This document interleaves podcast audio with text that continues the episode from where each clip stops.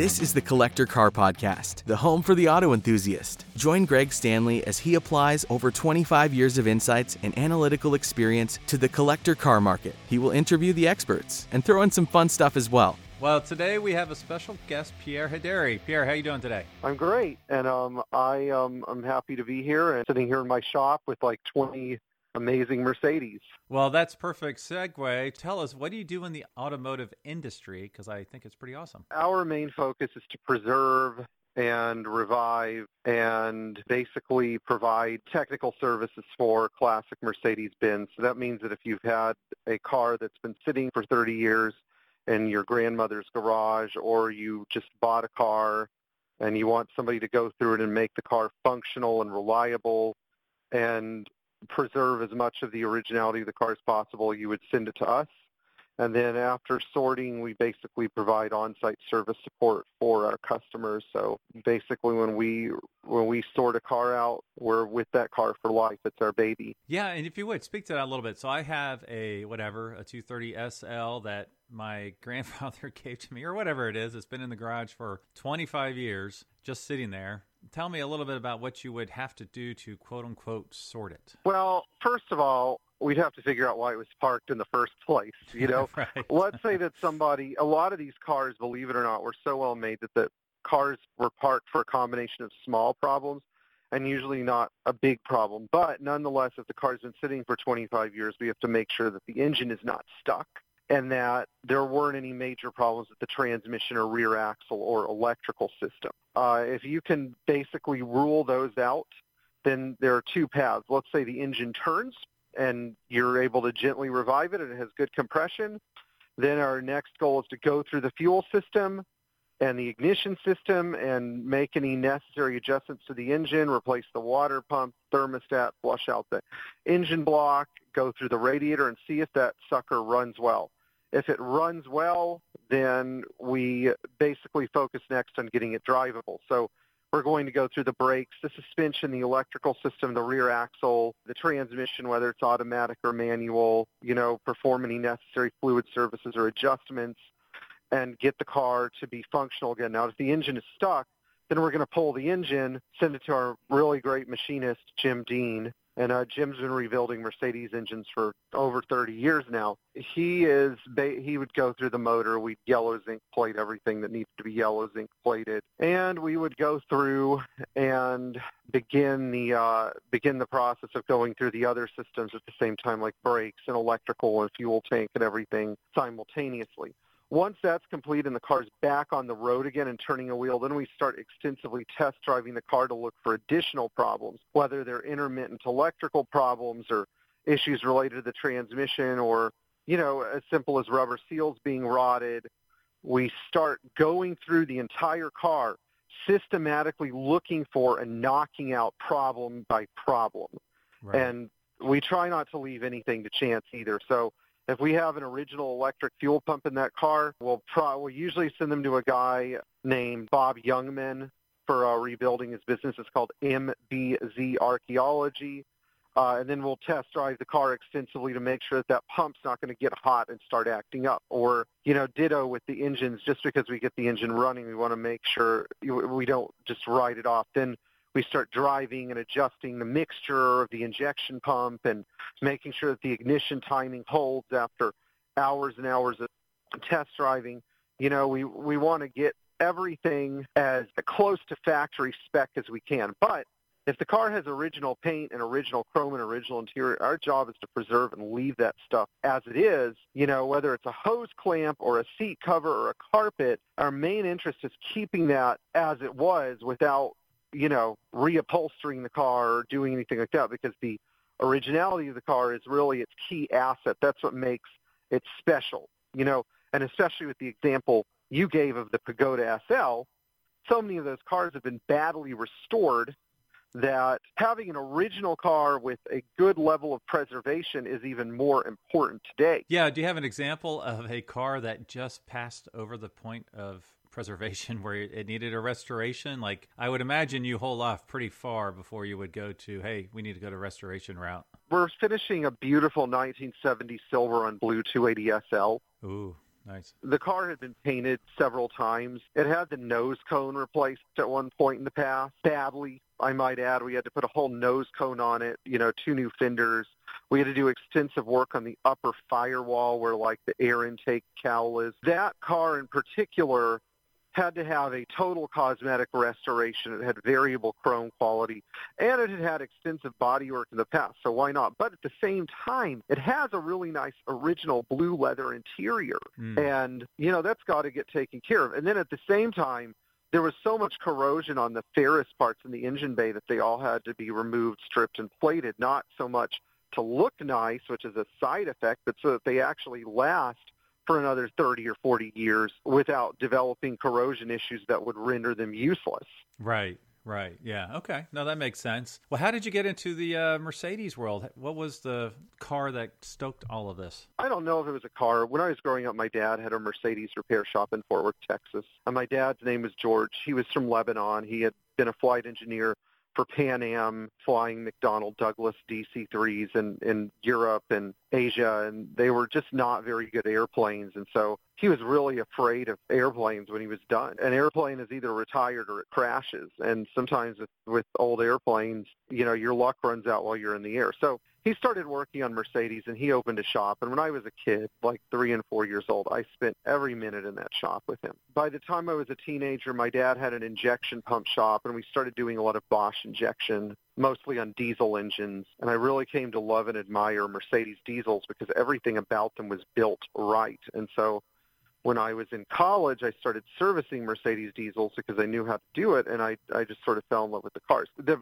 dilemma I had when I was 21 is I said, well, I can go to grad school or I can follow this. And my dad told me, he said, don't do this for a career. You're going to end up in a bad position in life. You're going to hate the job. And I told my dad, I said, great, I'm going to take your advice and do the exact opposite.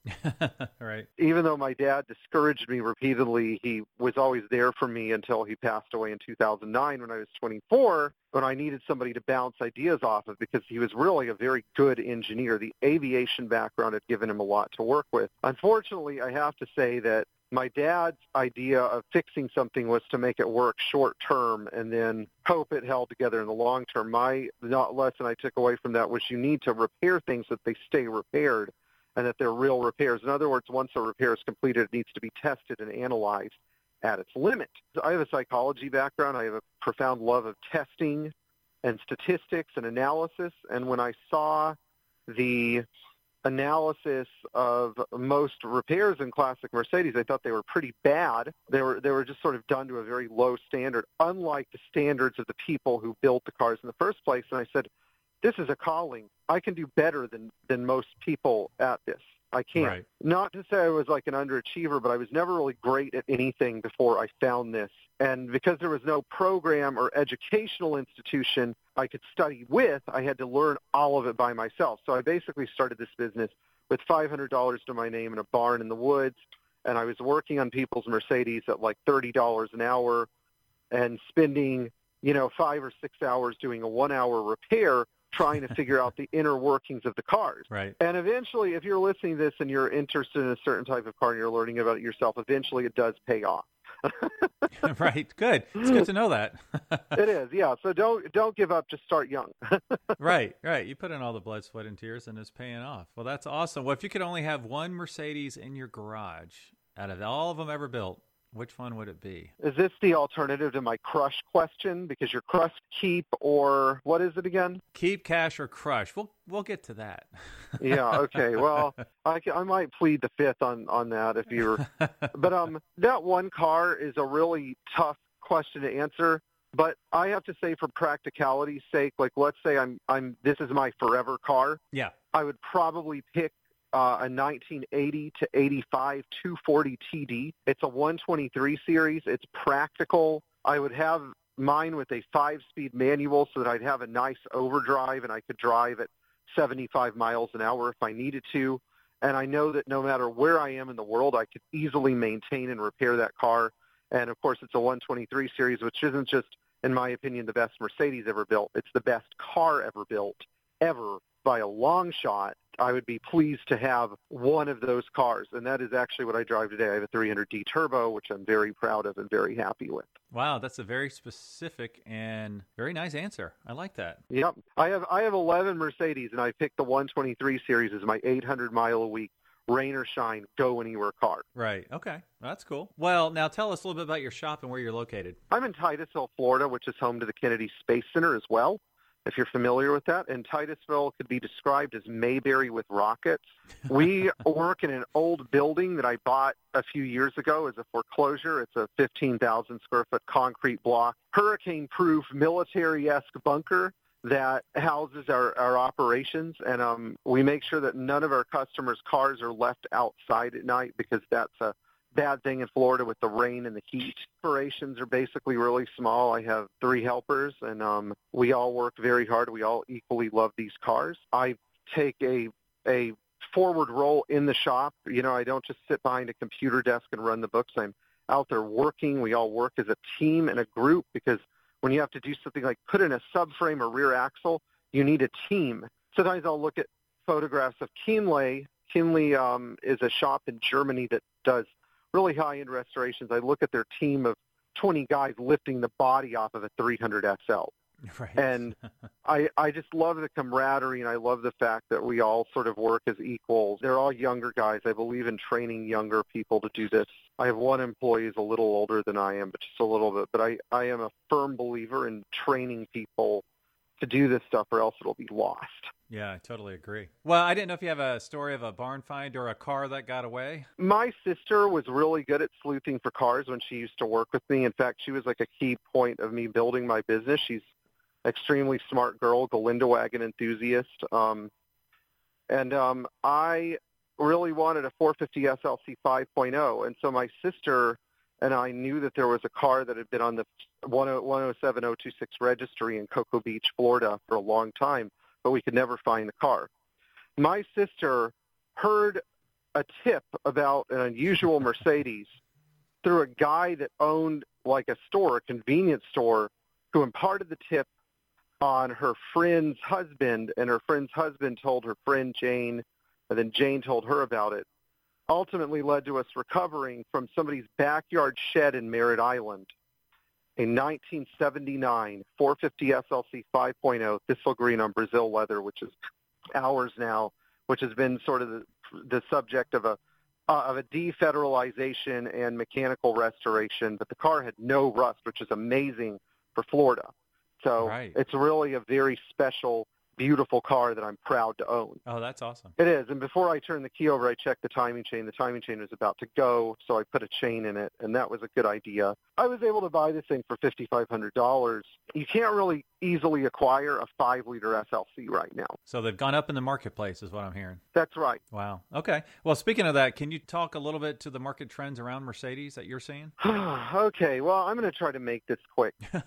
I guess we should preface it that you write for Sports Car Market as well. Yeah, there's a little. I didn't tell you this because I don't like to brag. I like to be humble. I like humility. Humility is the single most valuable trait that I aspire to, and I learned that from a really good customer of mine, founder of Lowrance Marine Electronics, Darrell Lowrance, who unfortunately passed away recently. But Darrell was like a shining example of humility. He accomplished so much in his life, and he always told me, Pierre, be humble. I'll pull it out of you. Yeah, thanks. You know, there are a lot of different trends in the Mercedes market. The Mercedes market is so diverse. I can really only talk about, you know, 3 or 4 models that are showing a lot of appreciation. First of all, the cars that people really focus on a lot are like the W198 300 SL Coupe and Roadster. I love those cars. I do my best to understand them mechanically, but I think that they're basically stuck at around the $1 million bracket. When you have a $1 million car and it loses $200,000 or gains $200,000 or something like that, it's really not a big deal unless you're flipping the car. Then it's right. A big deal because you could probably lose your house. But the cars where we're seeing a huge change in the value perception are 126s, particularly really nice 126 gas and diesel sedans, astoundingly with cars like the 420 SEL, which I thought never would be valuable, and the 560 SEL, which people didn't appreciate for the longest time. We're seeing a lot of upward movement with really nice 123 series cars, particularly the station wagons. I would caution anybody who's looking at a 123 wagon to vet the car first and don't overpay for it. If you see one of those things online on Bring a Trailer or whatever, the reason the car is for sale is because somebody is trying to make a profit selling it. At the same time, if you sleuth hard enough, you can find a nice 123 wagon for $5,000 to $7,000. You know, 123 turbo sedans and coupes are also doing really well, maybe not quite as prolifically as the wagons, but I get a lot of people through my YouTube channel asking me about these cars. For a while, 560 SLs are bringing some attention. I think they're cooling off now. Again, they're not quite – I always compare this stuff to locks in a canal. You have a boat and a canal lock. Water floods the lock and brings the boat up. The floodgates open and all the water and the boat flood into the next higher lock level, and the water level's elevated for a little bit, and then it comes back down, but you're still at a higher level. And that's how the market works for a lot of classic cars, and Mercedes are no exception. Pagoda SLs have cooled off, too. If you're looking at a Pagoda SL and you're paying more than $75,000 for the car, you're paying too much. There are some really great cars out there for $55,000, $60,000, $70,000. Even if you have to do some restoration work, the truth is that most restored 113s on the market need some work, a lot of work. People have shown up with $100,000 cars here and $50,000 cars there. I basically write the same invoices for each car. 108 and 109 cars are getting a lot of attention. I see a lot of people looking at 6.3s and 280 SE 4.5s because they're great cars. I don't see a lot of upward movement in the market for early 107s like I thought I would, like 450 SLs and SLCs. But I think that really good original examples hold their own in the marketplace extremely well. If I were to pick some cars that I think are going to have a positive future, I think that 123s and really nice 115s, and I mean really nice as in rust-free, accident-free, running and functional 115, 114 cars are probably going to start to get some attention in the near future, as well as examples of the W110 and 111 fin cars. I think those cars are on an upward trend. I think that really nice six-cylinder 124 series cars are going to start to have some prolific sales in the near future as well, simply because people understand that they were the last really good Mercedes made. Okay, you just teed me up my next question. I was worried, how will I ask this question? But you just said it. The last really good Mercedes made was what? Probably the 124, but you could also argue for the W463 Geländewagen. A lot of people out there seem to think that the 140 and 129 fit this bill, but actually those cars were built to a price. Their interiors turn to garbage. Their electronics are basically insurmountable. Like if you have a 140 with rotting body harnesses, you're in trouble because the car virtually becomes undiagnosable. The 129, I think, was built to a price and is really too complicated to maintain. There are people out there that try to apply these terms to the 129 and 140, but anytime you have a car that is dependent on a computer to run, you're basically in trouble. The last Mercedes that I would want to own is the 95 E300 diesel. That's it. 1995. I was me being a lame. You were looking for a year. Yeah. 95 E300 diesel, or maybe possibly like a 1996 or 97 G320 with the M104 engine, or a diesel version of the Geländewagen. Now, what was the reason for the big change? The real problem at Mercedes was they tried to go for these super efficient, eco-friendly design traits like wiring harnesses that fell apart, interiors that just crumbled in the sun because they had a high biodegradability component, cars that were excessively computerized because they were trying to improve the driver experience using a cheaper method. It is always cheaper to build a computerized system than an analog system that does the same thing. And if you look at examples like the W109 series that had air suspension, and the W140 series like the S600 in particular, which had fully hydraulic suspension, there was a higher electronic component to the S600 suspension. Sure, it's a little bit better, but it's almost impossible to repair. Whereas the W109, there's like a step-by-step process you can follow, and you can fix any air suspension system on those things. And is the ride quality that much better? I think the 109 drives and rides better because you are riding on heavy steel components that were engineered and machined to a very high standard. No, that's great. That's a very thorough answer. I appreciate that, because I've always heard that, and I never got an explanation as far as, you know, why was there such a transition in that model year? Well, if I were to put it in a statement, Greg, I'd say that all the best Mercedes were engineered before 1990. Wow. Okay. If it came out, if it was introduced after 1990, there are going to be inherent problems that I think just make the car sort of, you know, ownership experience lackluster. And right. Anybody who argues that with me has not worked on the cars extensively enough to be able to say that. Right. Yep. Take it from a pro. Now it's time to play my fun game called Keep, Cash, or Crush. Okay. So I've picked out three cars from you. My goal is to make it as hard as possible. Yeah, I know. All right. So I'm going to give you three cars. All right. The first one is your 300 SL, but it's totally wrecked, no engine, transmission, drivetrain, like it's a gutted... Yeah, it's a shell. It's a shell. Coupe or Roadster? I'll say coupe, the gold. Okay, wing. Great. All right. Oh, that made it easier on you. Darn it. Okay. Yeah. Then I would say a mint 230 SL, and then a driver-grade 6.3 sedan. I would have to say that the Keep is the driver grade 6.3 because I love that car. There's nothing you can't do with the 6.3 except go on a fuel economy run. I mean, okay. Mechanically and structurally, the cars are just amazing. They do everything well. I used to have a driver grade 6.3, and it was an awful car, and I still loved it. I think the flip would be the 230 SL because – I know that car would be a prime candidate for, you know, for somebody who wanted to get into a Pagoda and didn't want to pay 280 SL money. And then finally, the 300 SL would probably be the crush, and here's why. We don't know enough about the car, and there's probably a chance. I'm not saying that the economic value of restoration is important. In fact, it's totally unimportant to me because there's no such thing as a winning value proposition with a restoration. But I'd say that with the amount of money somebody would have to put into that 300 SL to restore it would be probably about the same kind of effort you'd have to put into buying a decent car that had some murky history but was still a complete running, driving, functional car. So I'd crush the 300 SL. Now, would you have changed your last two if it was a convertible? No, I wouldn't. I'd still do it because the 300 SL, I'm not saying that it's a bad car.